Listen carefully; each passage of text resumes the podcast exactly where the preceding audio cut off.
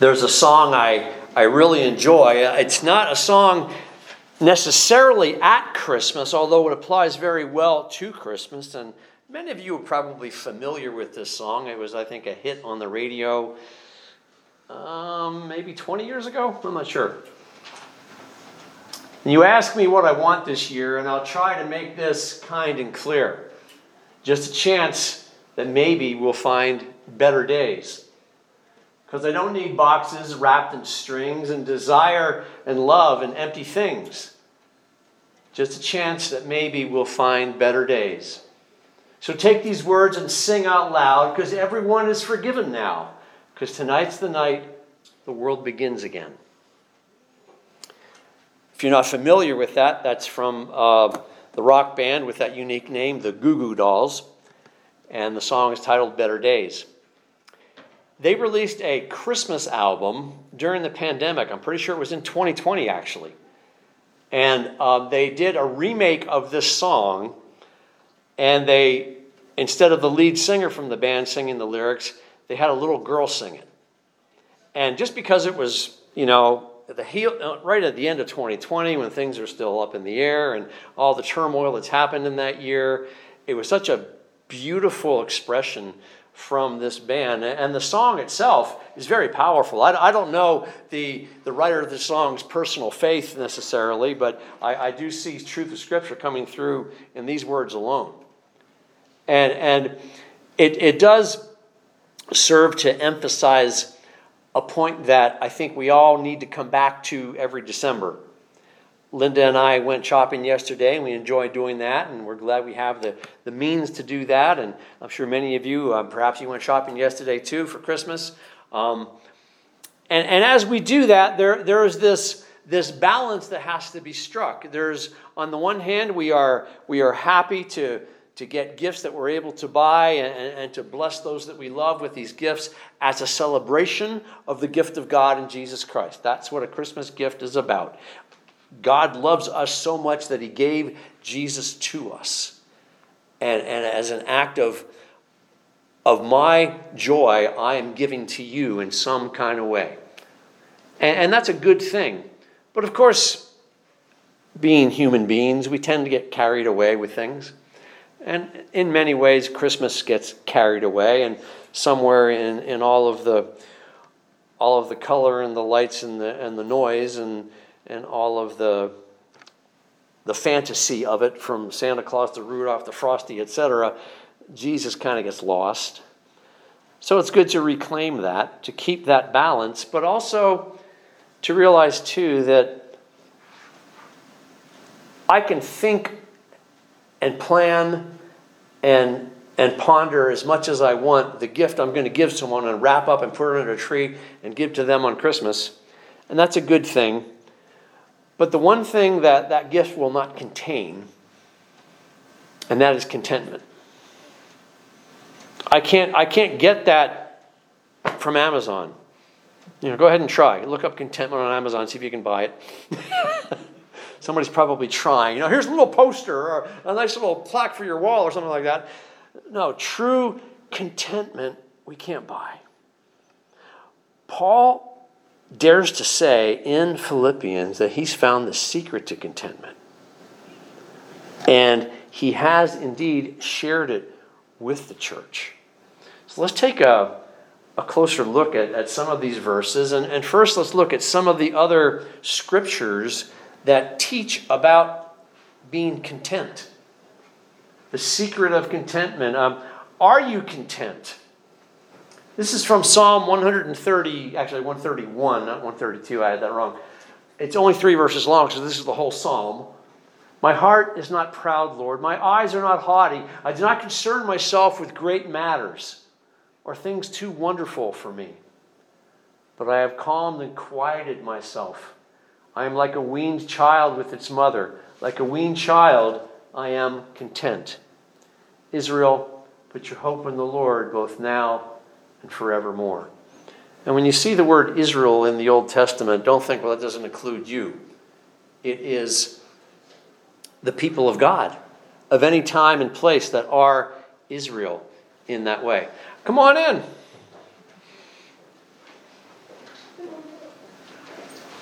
So, another verse that deals with contentment comes from Proverbs.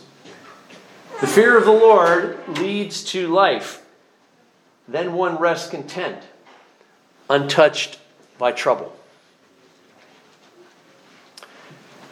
Trouble is um, something that affects all of our lives, but it doesn't have to derail our life or impact our life so much that, that we can't function.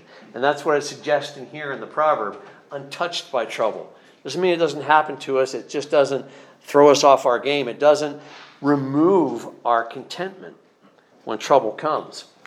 Another verse comes from the New Testament in 1 Timothy, verses 6 through 8 of 1 Timothy 6. But godliness with contentment is great gain. For we brought nothing into the world and we can take nothing out of it. But if we have food and clothing, we will be content with that. Always a good place to start. Do you have clothes on your back? Do you have food in your belly? Thank you, God. A good uh, starting place for contentment. And then lastly, from Hebrews 13 5, keep your lives free from the love of money and be content with what you have. Because God said, Never will I leave you, never will I forsake you. Money comes and goes in different amounts and different provisions for it. And yet, God's love, God's presence never leaves us and is never short of supply. So, that is all secrets or, or keys to contentment that we see in other scriptures. But let's look in some detail now at Philippians chapter 4 and what Paul writes about this in, in, in these verses. And what I want you to see, first of all, is he says, I rejoice greatly in the Lord that at last you renewed your, your concern for me when you read in the flow of the whole fourth chapter in the book of Philippians, that word rejoice should kind of grab your attention because he said that before. Just last week, when we looked at the fourth verse, rejoice in the Lord always. I say it again, rejoice. Paul is a good teacher, an excellent teacher. And as a good teacher, he understood that repetition is part of our learning process as humans.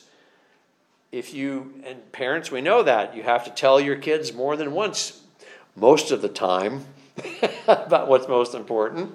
In fact, the things that are most important, we want to repeat because they forget, because they're not paying attention, because they can be stubborn. Repetition is important.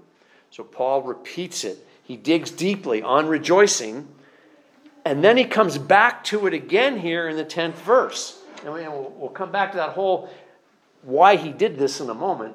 But notice, he's not just saying to the church and to us, rejoice in the Lord always. I say it again, rejoice. He's now showing how his life has been filled with rejoicing. So it's not just a concept that he's teaching them to figure out right here He's saying, Look, this is the way rejoicing has touched my life. Here is an example of it that you can follow, that you'll understand, that, that you relate to. So he says, I rejoice greatly in the Lord. You've re- renewed your concern for me. Now, the concern they had for him and the opportunity to show the concern meant that they took an offering for Paul and sent it to him. Paul had various um, couriers that would deliver these letters that we have in our, in our scriptures, and um, also sometimes monetary gifts and provisions for God's people. For example, one of the things that happened, uh, you can we touch on this in the book of Acts. The church in Jerusalem was going through a very difficult time of struggle and trial and persecution, where the the Christians there didn't have food and clothing and, and the very bare minimums they needed. So the churches that had been established by Paul and others, you know, th- throughout the Roman Empire, got word of this, and they sent gifts back to help their brothers and sister believers back in Jerusalem in their time of need. So Paul understood on an individual personal basis as he was arrested and went through all the, the various levels of, of hearings and, and court proceedings that were part of Roman law. And he ended up in house arrest in Rome, where he was when he wrote this. people said, let's help Paul now. He's helped us so much. So, among others, the Philippian church sent Paul a gift to help him while he was living there in, in house arrest in Rome. And he very much appreciates it, but um, you know, he, he almost he, he acknowledges it, but he also says, you know, not that I'm so much in need that, that I, I, you know, I'm suffering. I, I'm okay. God's taking care of me. There's a balance to be struck there. Maybe you know someone, and maybe if you're honest with yourself, you are that someone who has a hard time accepting gifts from others. I know people that downright refuse it. Like, oh, I don't need anything. No, no, it's okay, it's okay. And, and if you push them at it, they can get really angry, you know? and what, what you're doing when you won't receive a gift is you are, you are removing their, their opportunity to bless you. The blessing that, that, that they get out of, out of giving. So even if you're not so much in need, you still can say thank you and appreciate it. And then as you're blessed, you, you give to someone else. So on the one hand, we shouldn't be grudging about receiving gifts. On the other hand, we shouldn't be dependent on them and just let everyone else take care of us. There's that balance to be struck. And this is part of what Paul is getting at here when he says, I have learned to be content. I have learned to be content and not just in a momentary kind of way, in whatever the circumstances, whatever is going on. As I alluded to a moment ago, he's under arrest. He's still content. He's been beaten. He's still content. He's going before trial before a governor, and the, the injustice of the system is working against him, and he's still content.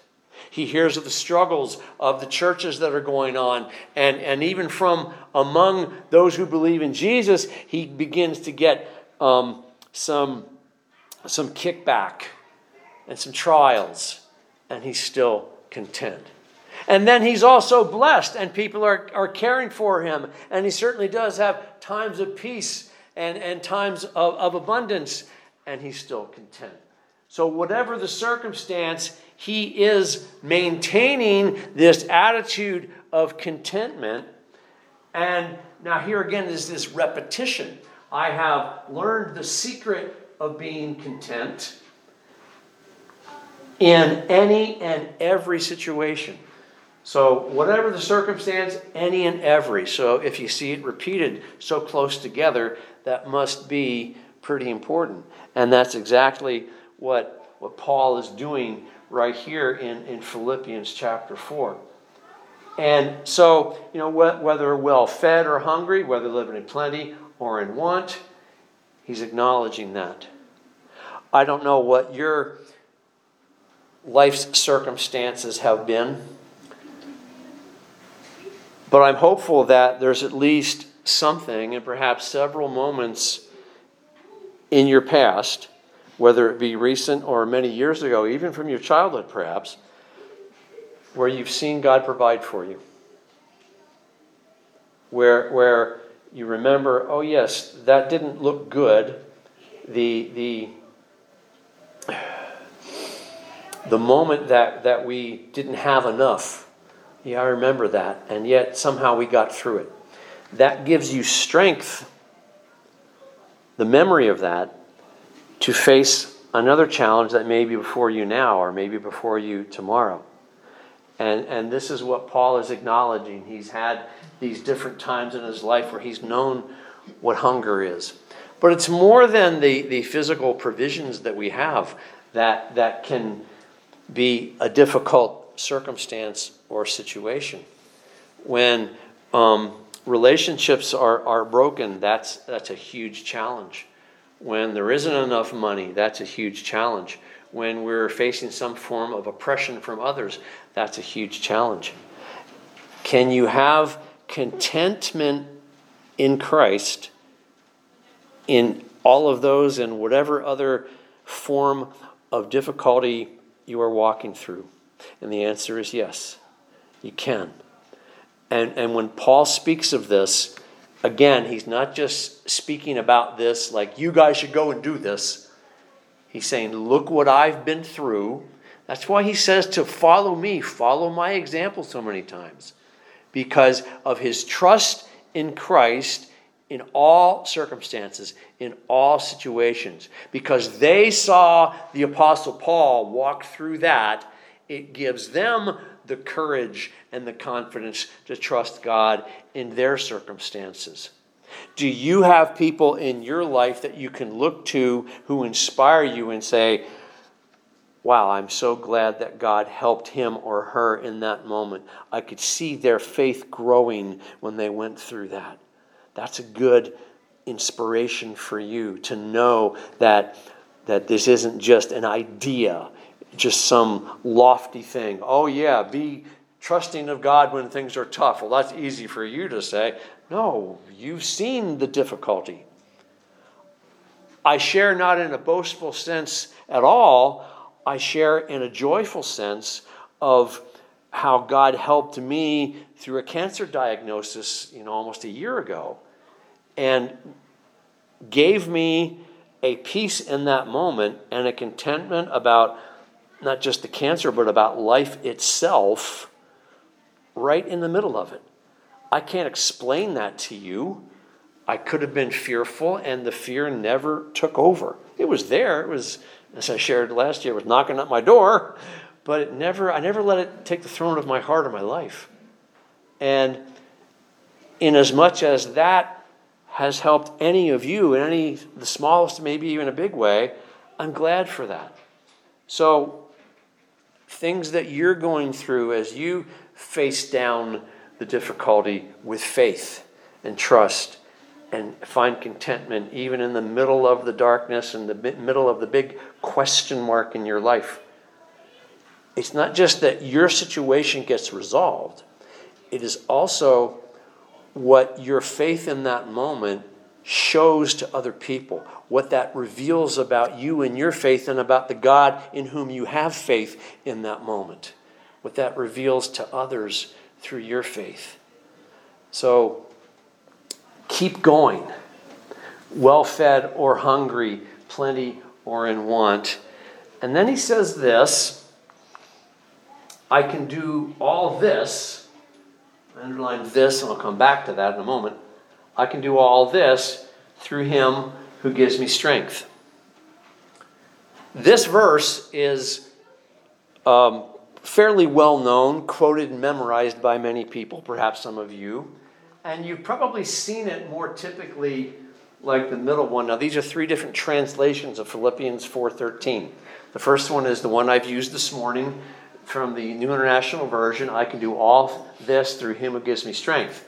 The second one is from the New King James, which in all the English versions is the most common rendering of these words. Okay? Most of the time it will sound something like this I can do all things through Christ who gives me strength. Sounds good, right?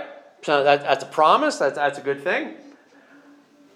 The, the problem is that when we, when we isolate verses, be careful.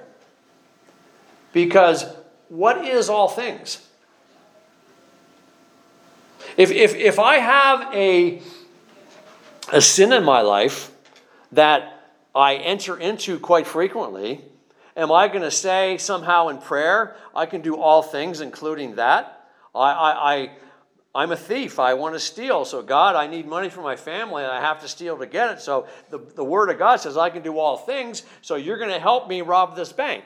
And of course, that's an extreme example, but in more subtle ways, we have to be careful that the all things in our heart is our desire, it is the things that we want, and isn't really based upon the contentment that this verse is pointing to that we can find in Christ. Which is why I like the way this last version called the voice puts it, last translation. I can be content in any and every situation through the anointed one, that is Christ, who is my power and strength. Do you see the difference there? Which is why I like the NIV, coming back to that, because it throws that word this in there.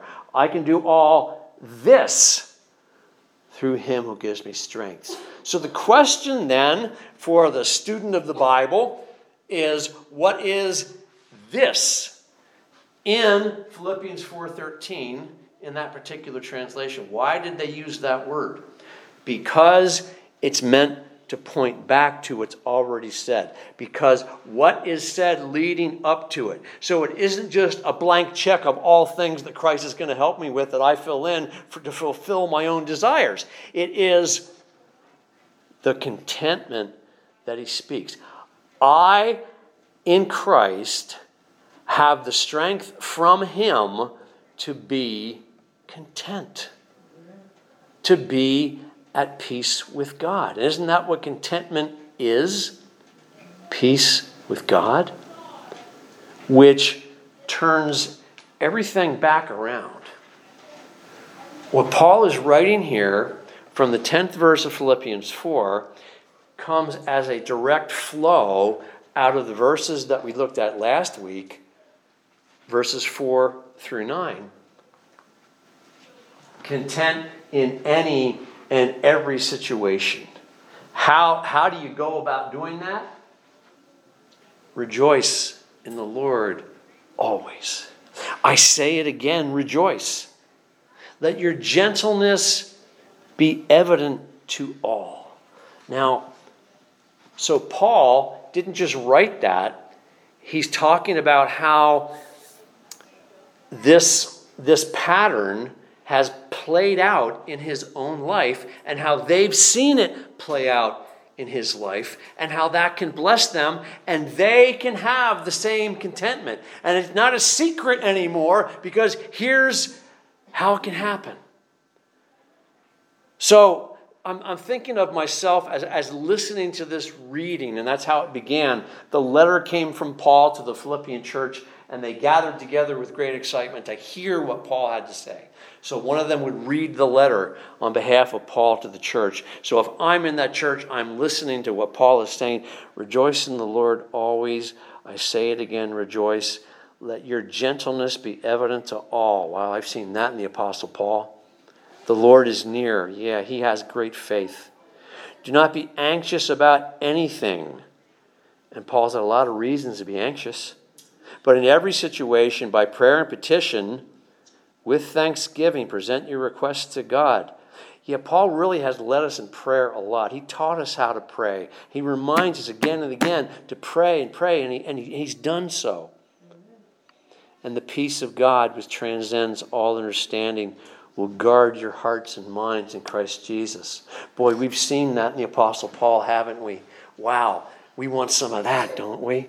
Let's, let's together learn to rejoice. Let's together be reminded of his gentleness and his nearness to, to not choose the way of anxiety, but to, to pray together and with and for one another. And then the peace of God will come and continue to remain with us. And then the eighth verse finally, brothers and sisters, whatever is true, whatever is noble, whatever is right, whatever is pure, whatever is lovely, whatever is admirable, if anything is excellent or praiseworthy, think about such things. Whatever you have learned or received or heard from me or seen in me, put it into practice, and the peace of God will be with you. So there's those Philippian believers hearing these words for the first time and and seeing what Paul's done and then he goes on to talk about how, as a person who chooses to rejoice in the Lord, here's how this works. Here's how you too can have contentment. Here's how you too can have peace with God that your situation can't stop, that your circumstance can't stop, that even your own sin isn't going to remove completely when you come back to Him and repent and, and just to, to walk in that pattern of contentment with God. Do you want that? Do you, do you have that? Have you, have you tasted on it? Have you, have you drawn life from that? And do you want more of that? And that's not a selfish thing.